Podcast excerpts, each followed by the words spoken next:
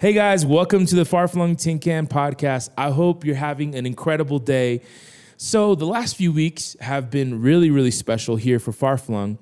And the reason is because it is travel season and summer is where we do the majority of our missions traveling. And so we've had a few people that have been in different countries for an extended time. And I know Jeremy Carruthers was in Japan for three months, and you may have heard about that. Renee, she has been in Mozambique for, I think, about a month and a half now. And we are in Ecuador as I record this. And we've been here for about a week and a half working on two. And Brian Lindsay just got back home from Thailand. So, and Kyle is about to head back to Mozambique to spend some time with Celia with another team. So this is definitely a busy, busy season, but we love, love, love that we get to do what we do. And the stories that are going to come out of this of just testimonies of what the Lord has done and is doing around the world.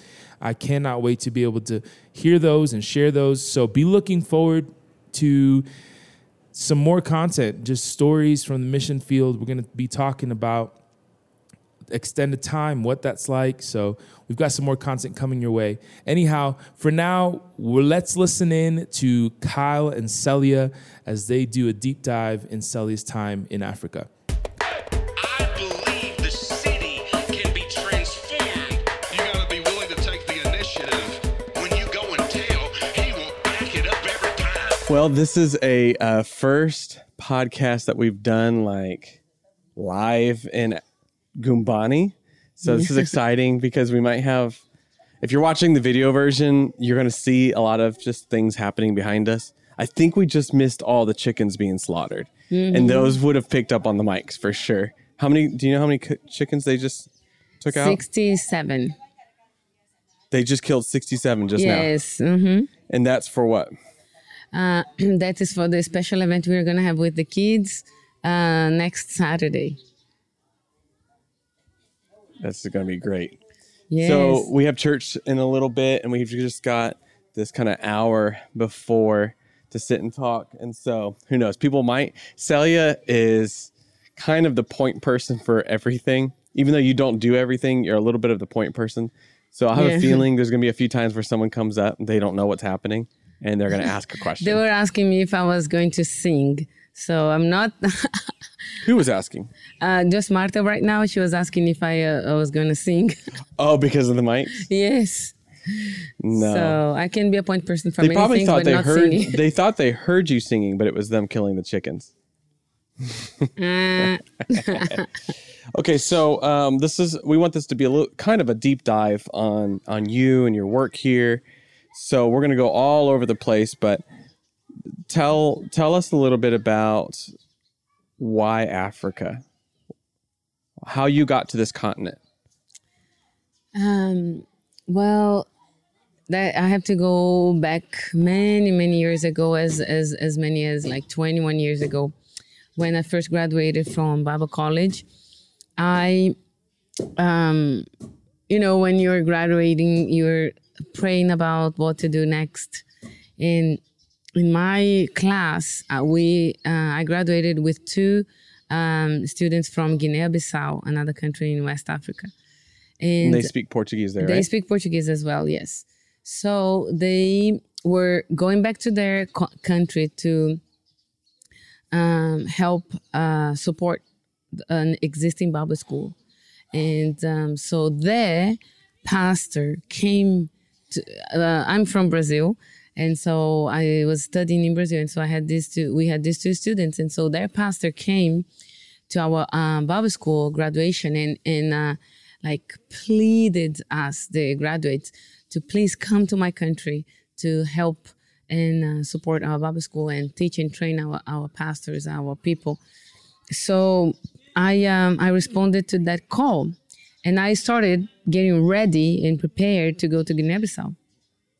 In the process, when I was doing a missions training program uh, in Bolivia um, uh, as a part of my um, uh, uh, as, as a part of the process of going to Guinea-Bissau, um, then uh, Heidi Baker, the leader of Iris Ministries, uh, asked one of our leaders of our church if our church in Brazil would have a um, Brazilian missionary that could come and help because it was just after the floods, a big, massive floods that they had in the year 2000.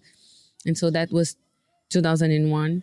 And so then he contacted our missions director in Brazil, and she contacted me in Bolivia and said, Hey, um, I know we're, our plan is for you to go to Guinea Bissau, but would you consider instead of going to Guinea Bissau, go to Mozambique? Because the, the, the need there is absolutely massive at the moment. And um, I took three days to pray and I prayed about it. And um, so I, I felt uh, from the Lord. So You did you have a call to Africa? I didn't have a call to Africa. I do not have a call to Africa. I do not have a call to any specific location. My call is to serve the Lord wherever He He He calls me to. So I do not have a geographic call. I am here now for 19 years working in Mozambique, but I could be anywhere, literally. So you felt good about going to Guinea-Bissau. Yes. Is there any part of you like, okay, well, I felt peace about going there, and now I have another opportunity? Was there anything about being torn, like, No, the the interesting it's a it's a it's a very interesting question because uh in deep in my heart I responded the call to go to Guinea-Bissau because I wanted to serve. Like I just said, I don't I didn't have I do not have a geographic um call, a geographic like a call. So um I um she's gonna pass in front of the it's camera. okay? Mama can do whatever she wants. So I, uh, since I did not have a um, geographic location like call, I um, I responded that call, but I didn't. It's not that the Lord thundered in my ear saying, "Go to Guinea-Bissau." So when I took those, when I in Bolivia, when I took those three days to go, to to pray about it, I actually felt more peace about coming to Mozambique than I ever felt about going to Guinea-Bissau. And uh, in the process of preparing myself to go to Guinea-Bissau, I questioned. I was like, "Yeah, I know I responded the call. The pastor asked, and he pleaded us, and and um and I said yes, um, but I mean, I would I would have gone." but I didn't have that deep inner confirmation. But when I prayed about Mozambique, it was like I felt it. You realize you're like blowing someone's mind because there's a lot of people that follow Farflung and love Celia and love the work of Celia. And they're hearing you say, I've been here for 19 years and I am not called to Mozambique. There's a lot of Americans right now that are going to be like, I'm sorry. You've just spent 19 years of your life doing work somewhere and you're saying that you did that and you don't have to be like summoned to Mozambique. That's exactly what I'm saying because this is exactly how I feel. I can serve anywhere in the world. Right now, in this season of my life, I feel that I am exactly where I am supposed to be. I am doing exactly what I am supposed to be doing. And nothing would fulfill more in my life than being here and doing what I'm doing. And and this is exactly what I'm saying. Even though I just said that, I don't feel like God picked me um, in my mom's womb and said, "I'm gonna send you to Mozambique." So here's the thing: if you have a heart to serve the Lord, He will use you wherever He wants to. Uh, the location, I, I, do, I would not like at this point in my life, to be honest, to be in America at this point of my life, I would not like, if I could choose, I, I would not like to be in Brazil. I would not like to be anywhere in the world. I am fulfilled and satisfied to serving to be serving the Lord here right now where I am because I know that this is where I am supposed to be now. But tomorrow I can be anywhere. And uh, would I choose it? No. But when I was in Bolivia, I felt the same way, the exact same way I feel now. When I was in Bolivia, it was only six months, but I would walk through the fields of um, of like the pl- plantation of peach and maize and and and and whatever else. And I was in a in a rural area as I am here now too, and uh, I felt so fulfilled to be there, and I felt I am exactly where I am supposed to be right now. But the day I left, I left. So was I called to be in Bolivia?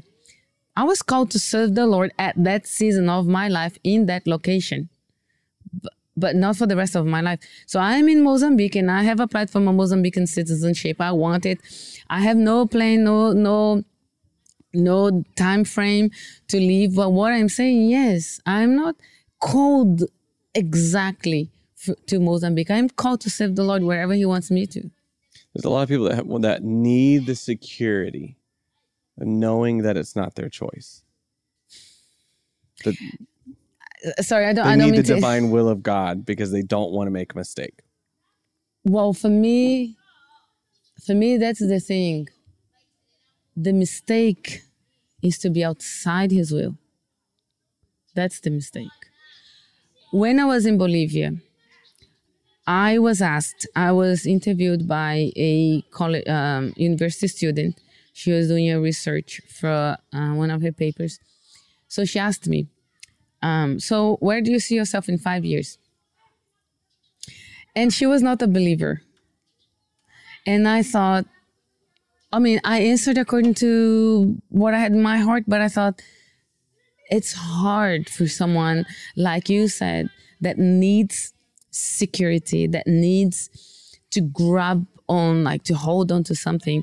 To because when she asked me that question, I thought, I don't know, and I don't want to know. I want to be in five years. Um, I want to be where God wants me to be, and up until that point, I did not know where God wanted me to be in five years from that point on. And I was in Mozambique after that, like the the, the five years after that. But then I didn't know, and I was okay with that as long as I felt that I was in God's will. For me, the mistake then is to be outside of His will. That's that's how I feel. So you get here, you work with Iris for 13 Thirteen years. Yeah. Yeah. And that's a little bit when uh, as you're transitioning out, um, you start tell us about how you met Mama. So um, I was sent by the Church of God in Brazil, and um, they didn't yet had a established connection, uh, communication with the Church of God in Mozambique. Although the Church of God in Mozambique was established for many years, so then I came to work with Iris Ministries, but also to um, make that connection uh, between the Church of God uh, in Brazil and the Church of God in Mozambique. So, in doing that, I met the national overseer, uh, which then was Mama Maria's husband. And so they took me in, welcomed me into the country as a missionary to the church. And uh, for about um, two years, they were like mm, just watching me because they had had bad experiences with uh, foreign missionaries, and so they they just just watched me. They were like probably like looking where I was going and what was my intentions, and so after two years, I um, the Church of God in Brazil helped me to get a car because up until that point, I, I just walked around. Um, I went on public transportation and so then when I got my first car, I basically became the chauffeur of Pastor Raimundo Sivi, which was the, the national overseer. And by doing that, I mean, it, I was just their driver.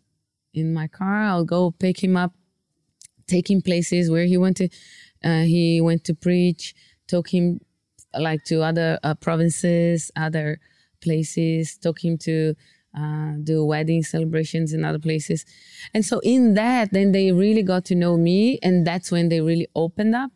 And I asked Mama Maria to come to Gumbani with her. Back then, in this whole community, in this whole area, there was only one block house. All of the houses here were thatch roof houses, um, were uh, houses, um, what they call like of um, temporary material. That's like reed material. Uh, so then I came with her and I just fell in love with this community. And I, I really, really wanted to make a difference because there was absolutely nothing. It, to this day, there is no electricity, there is no water, running water. So I just wanted to make a difference in this community. But basically, this is how how we met, and um, How would you describe her? she is a, a, a mighty prayer warrior.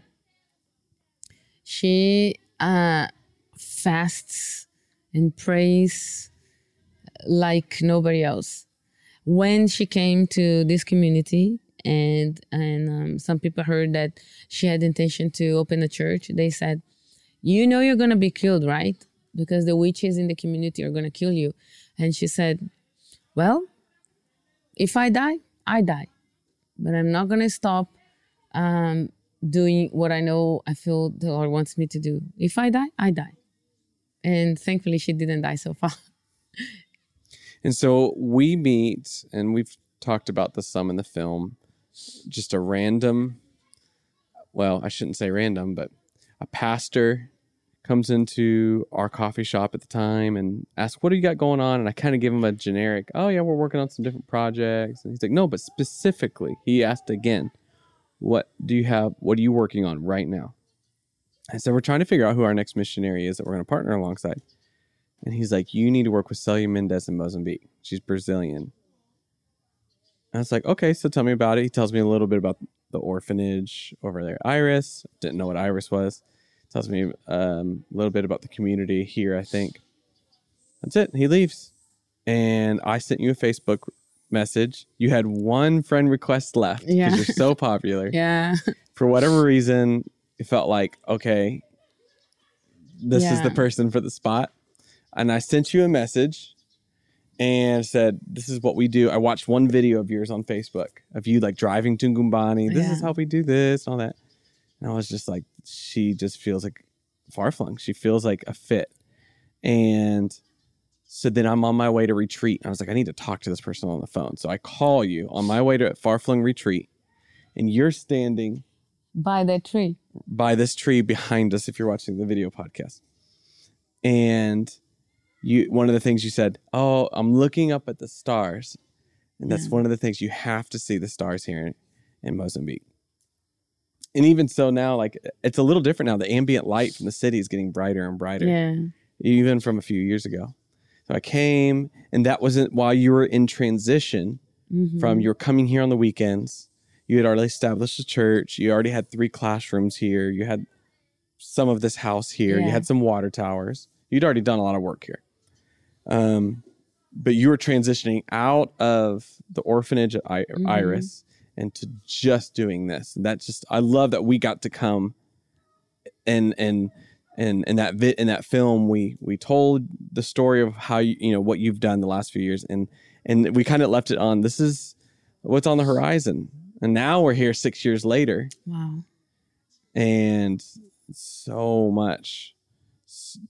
She has you know a feeding project because they're feeding kids how many days a week? Oh, every uh, from Tuesday to Saturday. and they have how many church services a, a week right now? Uh, about ten altogether. Yeah.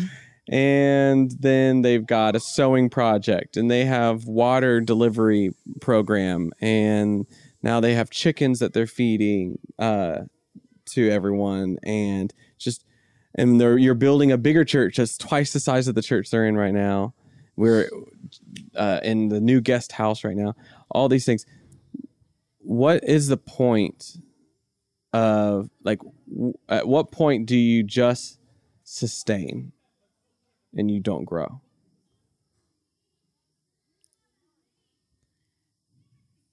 What do you what needs to be here? You finish the church. You you I don't know, maybe you build a, a couple more classrooms, I don't know. Um you got enough chickens. At what point or does the thought of that just be like uh, that's boring? Where you just go, "Okay, it's all built. The flowers are here, the trees, everything's running. Now we just sustain it and and feed more and more kids." Is there a point? Um, I'm not sure because the vision is huge. I won't say my vision, actually, to be honest, but God's vision for this place. Because the promises He has released over this place um, go beyond what I can even imagine he has not given all the details, but he has mentioned things like the nations will come here and will get healing from this place. The nations will come here and take the fire from this place. That uh, water from this place will spread out throughout the world.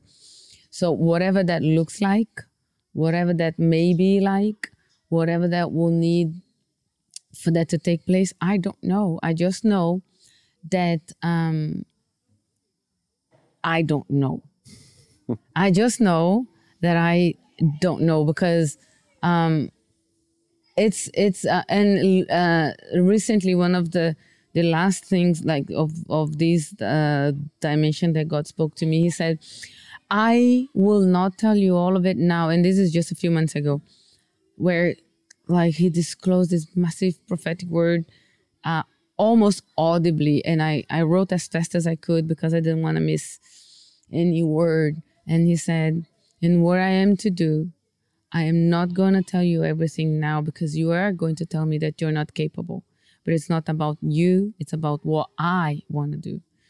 And so i don't know where we stop. Maybe we won't stop. I can see you getting to the point where there's no more buildings, and that's when you say, "Well, we need to mirror this in another village." Well, um, even so now, I like because one thing that I have in my heart is that I do not want to build an empire, meaning that I do not want to build something to be so comfortable and say, ah, this is good. Like the Bible says, uh, okay, now, soul of mine, look and drink and eat and then just rest. I don't ever see myself doing that or thinking that way or getting that kind of rest so right now i we i share from what we have uh, because i feel like it can't be one location it can't be one group of kids it can't be one church to have a blessing like people that know me um, they may invest in this and i feel like it can't be just where i am so right now we're extending to another church that they started. I watched that church for two years. And I have I had on my heart the day they start working with kids, the day they start, I don't want to make them start. So they won't be doing something based on the help they get. But the day they start, I will share some of what we have and then I'll give them. And so this year they started working with kids and mm-hmm. so i watched them for months so after six weeks i called the pastor i said no we're going to help you. They have about 100 kids every saturday. And so so even yesterday i sent him it's not much um, but because we we don't have that much either. But a little bit of what we have i am sharing with another church that is doing Was he surprised? he was sh- yes he was shocked that i would even look outside of what Mm-hmm. we are doing Because it's not to your best interest. No, to help him. we gain nothing from that. Like we don't gain name or it's just Kind of the name of the business we're in. Doing a lot of things that don't we don't benefit from. And as a matter of fact, no one knows this, but like now you all know, but Mm. no one knew that except, of course, um, my leadership team. Um, but What- that I had that on my heart. Of all the things, there's a lot of there's a lot of frustrations as well, but there's a lot of fruit that happens here and all of these beautiful what what's the thing that that lights you up the most when that you see happen here? Uh, it's when I see the kids praying. Like today, I had a really, really, really extremely busy day and, and with some frustrations from many different areas. Um, but then I walked into the church and the kids were there. And it, I get those glimpses, those moments of, of deep joy and satisfaction. That's when, like, okay, I had frustrations in this certain area, and then I walk in and see the kids praying, and then I'm like, okay, this is worth it. So these are the highlights of my days. Although I do not work anymore directly with the kids, as in like teaching them, dancing with them, singing with them, teaching them how to pray. I have a team that does that.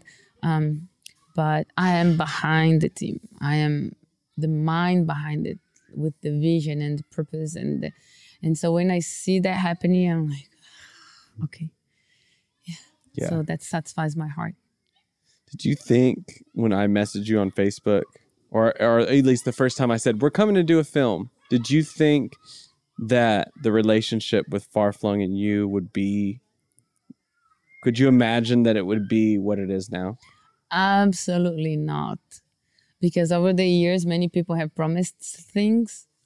And I, I learned how to listen and wait and never mm-hmm. count on it until I see it on my hand or I, until I see it happening.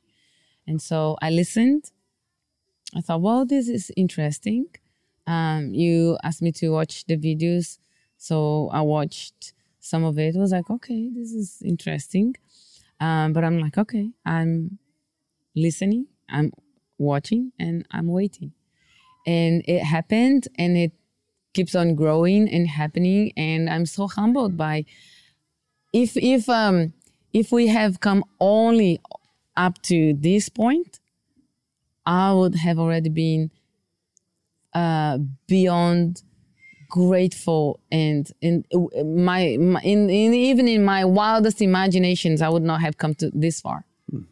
And so and it keeps growing it keeps going and i'm grateful and humbled by it.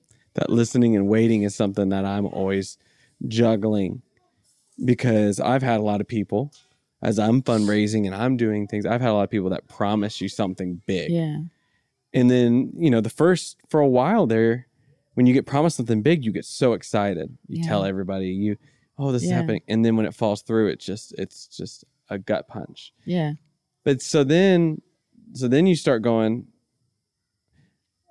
I go I, I always try to find the balancing act between having childlike faith every time someone says they want to help hmm and just believe that you know even if they promise something crazy it's like yes. But then i want to protect my heart and then Yeah. so then i go a teeter on we'll see. Yes. You know and I, sometimes i get that we'll see attitude. Someone tells me something that they really want to do and help and i don't know is it is it if it's a lack of faith or if it's protection or maybe i should just believe everybody that tells me they want to help do you struggle with that at all or do you just kind Um, of I myself, off? I, I, I don't struggle with it at all. I honestly, I have learned to, to just listen, not despise it, Mm-hmm. not despise it. You, you said, um, we are coming. I said, okay, great. Yeah, yeah, you are welcome here. So, I mean, I didn't despise your promise, but I didn't count on it until it happened. Mm-hmm. Now, when God promises something, mm-hmm. then I'm all in and I, I fully believe and I, I my waiting is different. My waiting for, for God's promises, his timing. when God promises something, like I just mentioned about some of His promises, I am just waiting for His time. But when a human being promises me something, I wait with a different attitude. I'm like, oh, well, it may happen, it may not happen. But when God promises, I know it will happen. It's just a matter of timing. Um, I don't know. I never had put much thought into it. But since you're asking, uh, I mean, for me, it's not like a faith. It's just because I have been, I won't even say I have been burnt by these, but um, like people promise, you see, I don't know if you can see behind me a truck. That's a water truck. Um, we have, I have had people promising, oh, this is so great before we had a truck. Oh, this is so great. We want to help you with a with a truck. I, I had someone say like, I will buy you a water truck. And I came back and I told Vicente, I said, we are getting a water truck. And it never happened.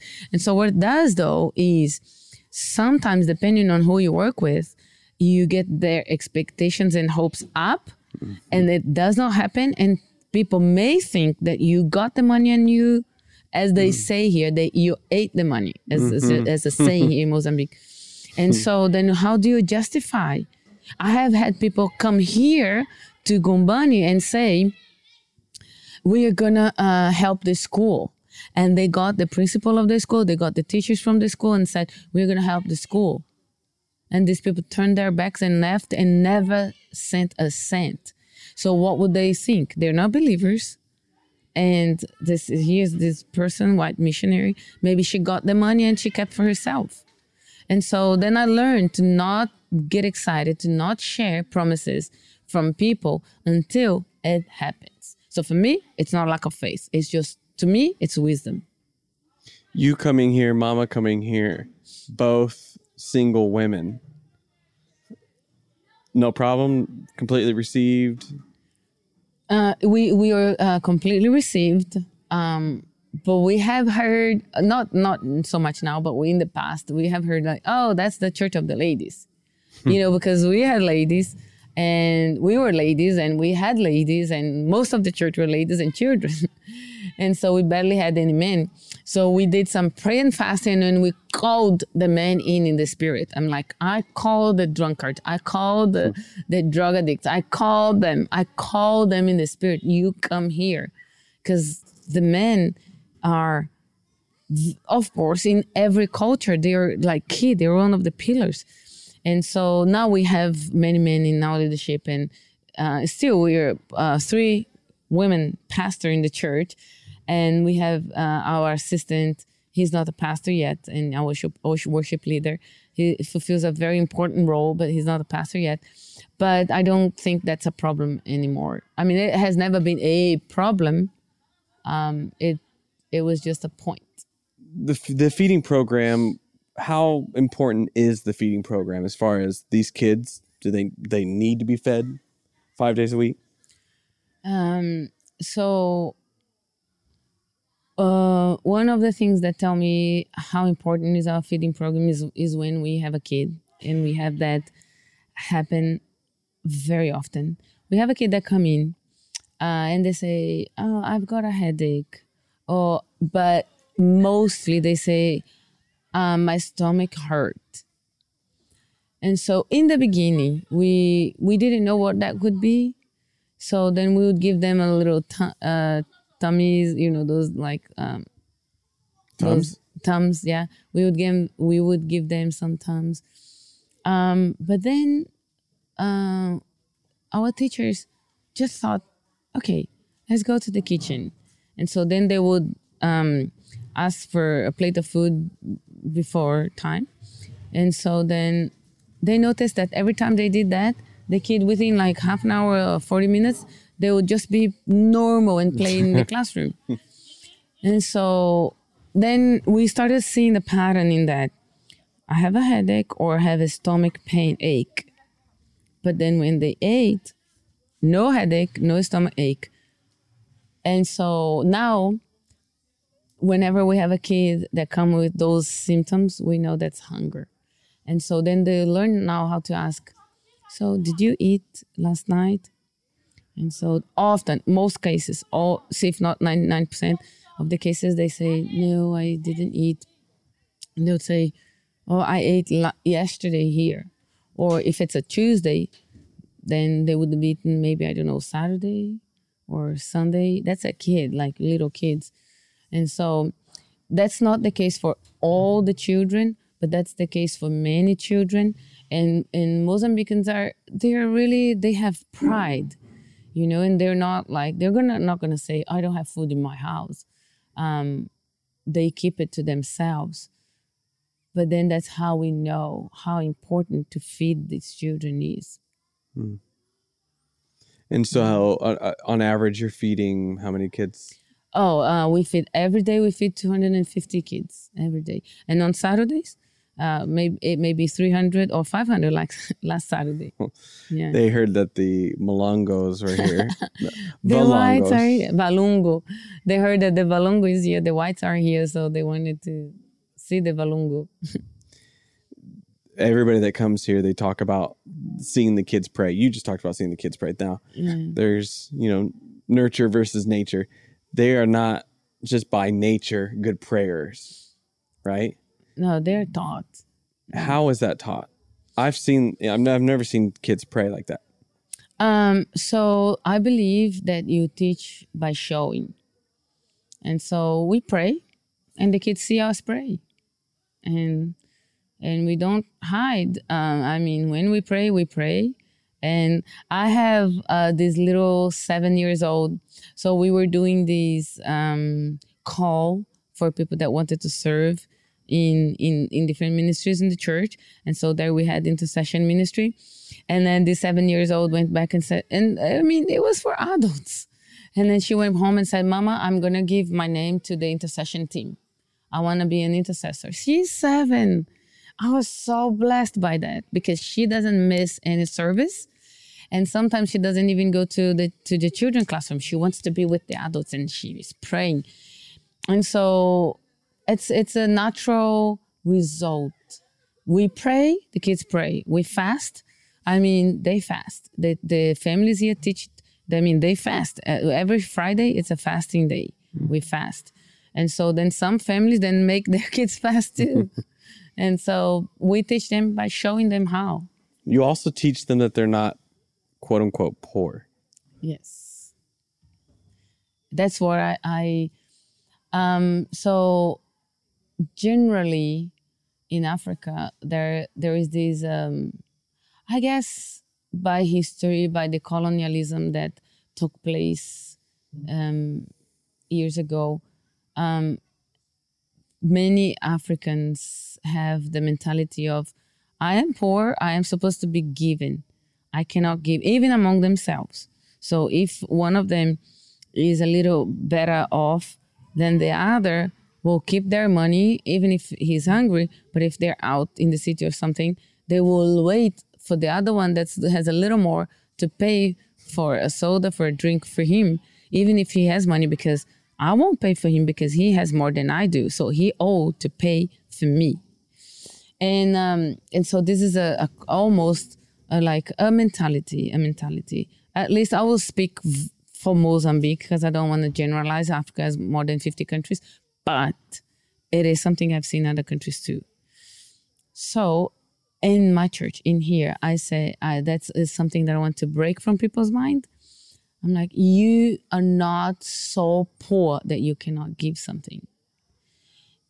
And you are not poor because poor poverty is in the mind poverty is a mindset do you have two legs? Can you breathe? Do you have two arms? Even if you don't have two legs but if you have a, a working heart you can always do something. And little by little little by little i feel like some people are having it's it's hard especially with adults. With kids we're like mm, um, like trying to form to, to form is easier than to transform. So the kids were trying to form a different mentality in them. The adults we're trying to transform and break that poverty mentality. But i am happy to see that it, it's getting across. It's it's getting into their hearts. Um, I, get, I can give so many examples but one is i have this lady that she had bought a toilet, a toilet for her house, in the hope that one day she will build an in, inside bathroom. So she had that toilet for eight years. And for, in eight years, she did not have a means to build an indoor bathroom. And after one of my sermons here, she said, Pastora, I decided, I went home and I said, I'm going to use that toilet. And so she built an outside, that's all she could do. She built an outside bathroom with a, an inside toilet. and so she said, Thank you so much for your teachings and, and things like that. Um, so, yes, my people are not poor. There are people out there, they are rich financially, but they're very poor in their hearts. And my people, they're not poor. What's the is that the main if you I know you have many messages, but is that the main message to the church here? What is the main message? Is it presence? Is it prayer? Is it that you or is it va- self-value? What do you think that you en- end up over a year preaching the most? Oh gosh, um, yeah, like you just said, there are many things, uh, but this is definitely one of the key, biggest like key messages that I speak more often. It's not that I preach uh, specific messages about this, but this is almost in all my messages. Another thing is God's glory, seeking God's glory. I believe that um, God's power is manifested where there is a need, but God's glory, He manifests, He lets His glory to show His glory, He lets His glory to be shown where He's pleased with us. So I always teach the church that I preach a lot, that um, where there is sin, we can't please God when we are in sin. But if we are clean, um, it's like naturally we'll attract his presence and the hunger in our hearts for his presence. So god's glory i love i desire it. I i want it with all my heart. And i think i i share it with the church so yeah god's glory attracting god's glory is one of the biggest thing. But like not having a poverty mentality is in it's present in almost every sermon i, I preach as well as well as other things like prayer fasting. But I, I would say these two things are like top list. Do you think that you've seen the most of God's glory that you'll see, or do you think that there's another notch that you're gonna? Oh my goodness. I i don't think i have seen anything of god's glory. We have seen a lot for our human minds but in i know in my spirit that i have this is we have we have seen a lot of what we would consider if we could measure according to our human understanding but in my spirit i know that we haven't seen anything yet and one of the biggest desires of my heart is to know how much god can do through a life that is fully devoted to him and I look at myself and I say, I want to be that fully devoted heart to God. And I desire to see on the earth how much God can do through a life that's fully devoted to Him. And and I keep I try to give more of myself every day to see if one day I will be fully, fully devoted to Him to see what He can do through so a, a person like me, like somebody like a uh, an ordinary person that is just fully devoted to Him. We are kind of on a little four day break. We just had a team here, awesome trip, a church trip, uh, 18 people on that team, and then we have 13 coming. Visas, I mean, we were praying. I think you had more faith than I did that these visas were coming. yeah. That everybody's getting their visas right now, like FedExed. They're all getting their visas in the next couple hours, and then tomorrow they start flying here. Yes. Uh, we're gonna go home, and then three weeks later we're coming back with another team. Um, why do you like bringing teams? It's stressful. It's not a break. A lot of people think like when you bring a team to visit a missionary that it's it's a blessing to the missionary. There are blessings to the people, but it's stressful for the missionary. it's a lot of work. You don't get a Yes. break Yes. when they're. So, but, but what is the value of, ha- of bringing teams? Um, for me, the value of having a team, um, like you just said, you nailed it. It it it blesses the people, and but I have been asked, would it not be more fruitful if all this money Yeah. of eighteen tickets and all the logistics and all the visa money and all the you know uh, we, we're not paying accommodation anymore but like accommodation Yeah. money and food money whatever whatever Couple whatever grand. i mean we could like turn this community upside down um, but for me having the team is not about us honestly honestly in, in like true honesty having the teams is about the team Yeah. is about how how much they can be touched by God and how much their lives can be transformed um in a five day trip.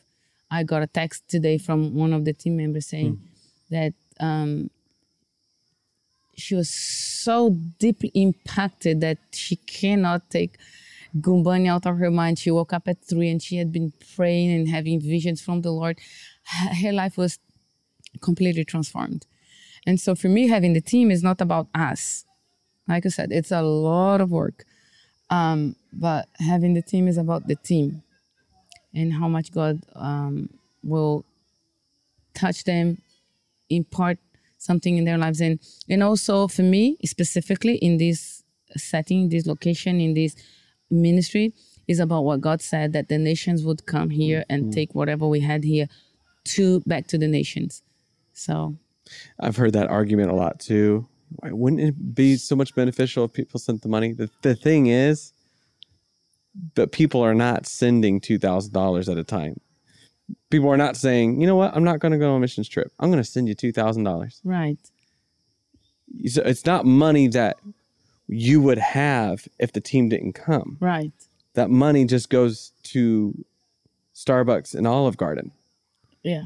So it's not like we're saying, and and also for me it's like people would not be touched uh, by watching a, a, a video of us or uh, seeing uh, reading a book or uh, seeing pictures in a magazine people would not be touched the same way there is no comparison like being here feeling this this smelling the smell feeling the cold, sleeping on the on the floor, or walking under the stars, or or bathing in, in like an outside bathrooms in a bucket shower. Um, uh, it's there. I we we we can try, but we'll never be able to describe what it really is like. we added uh, to my caution we added something to this last trip we're doing the next trip and the next trip of everybody stays the night in groups of two in one of your volunteers or leaders in your church's house. And we tried it out last week and just like hopefully this goes well. And everybody came back like that was that was the impact Yes. like i asked a lot of them the last night that was the biggest impact for most of them wow. and but I asked you this question: wh- Why? Because we're staying in these homes, block homes, eh, and they're warming up water for our bucket showers, and they're Yeah. giving us our bed, their bed, Yeah. and they're sleeping on the floor in the living room. Yeah. They're cooking for us the little bit of food. You said they had to save up Yes. to feed us the food that they could. It was rice and chicken and yuca That they don't have every day. they don't have. They made a mm-hmm. sacrifice. We're sitting at their table and they're sitting on the floor because we can't get them to eat with us. and there were not enough chairs for And everybody. we're and we're like, oh, can't believe you're doing this. And we're here to serve you. And we're sitting at the table and sleeping in your bed and you're on the floor.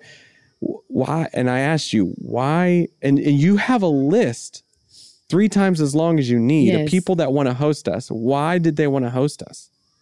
because it is an honor to have a, a guest. They say that a, a house that is not visited, it's not a blessed house. It's not like a, a idiomatic translation for that would be it's not a house that respected because um, to have a guest means that you are important because someone would care much would care so much to go and visit you at your house especially like spend a night. It's a big thing. And eat your food. The one of, one of the things that most of them said ah these people my people said about the team visiting said oh these people they're so humble and simple. They ate what we offered them. They ate our food.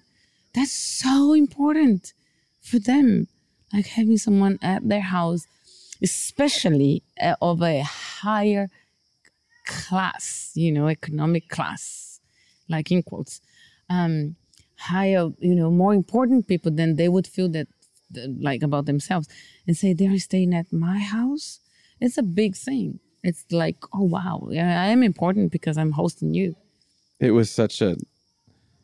It was a, a, a very special thing, and we're going to be doing it again in yes. just a few nights, and I think it's going to be a staple of the trips. It's just yeah It's and so it- And it, and it also, one thing that's important to me on these trips, I don't want people to come on trips, and a lot of them come on trips thinking, okay, we have a project. The people are our project. We're going to hmm. save them, or we're going to better their lives, or we're going to. We, I- I've got to come and do something important. We do want our trips to feel important, but we, you you come in with the mentality of us to you, right? I'm we're going to hmm. do this for you. Mhm. and we have found that it is so much more beneficial and and and special when it, you remove the us and you. Yes. And it's just relationship. Yes. And that I- i need you. I need mama maria. I need the cooks. I need them in my life. Hmm and they need me in their life. Hmm and we become friends and so many of them that left the house they're like i felt like i left a friend's house yes. it it took it, it it broke off the label Yes. of them yes and we became part of them Yes.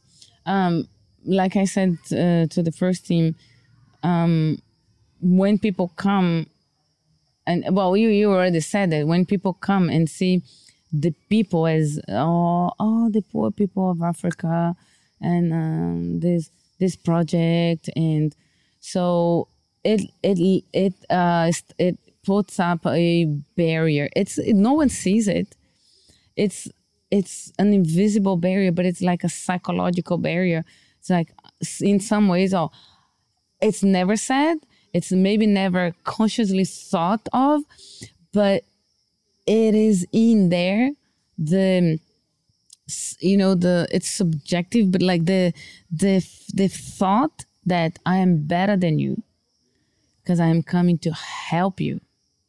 I'm coming to give you something. So therefore i'm i'm somewhat better. I'm i'm doing this for you kind of thing. But when you're with them walking with them going to their house it's like oh oh actually yeah no you're i mean yes so you have less than i do but you are a person. You are someone i can have a relationship with. Same way about uh, from our people to to to the foreigners. Like oh they're not a bank. They're not like the whites that can give us the stuff. They're actually people that i can relate with i can be friends with i can have a picture and and tre- treasure that because oh mano kyle has been in my house he's my friend. And keep on like talking on whatever uh, communication uh, you choose to. And like um it's it's like a relationship. It breaks off that barrier of we are a project and you are the helpers. So we are less and you are more because you are coming to help. And actually we we could use even change the we could even change the word instead of helping like cooperate collaborate to do you something. have problems and i have solutions right no yeah. No, and honestly, like money is not the solution for everything. When people come with that mentality, okay, you poor, I have, I will get. No, money is not the solution for everything. And so, but the the relationship opens up solutions that money cannot bring. well i'm going to let you get ready for church Let's get ready for church.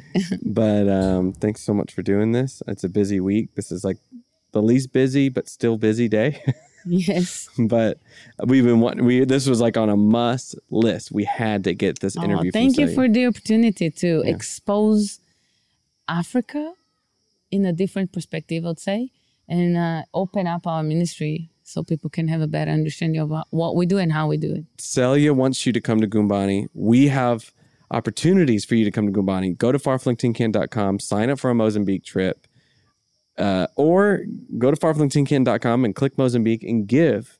Either way, connect and, and be a part of what's happening. Thanks for listening.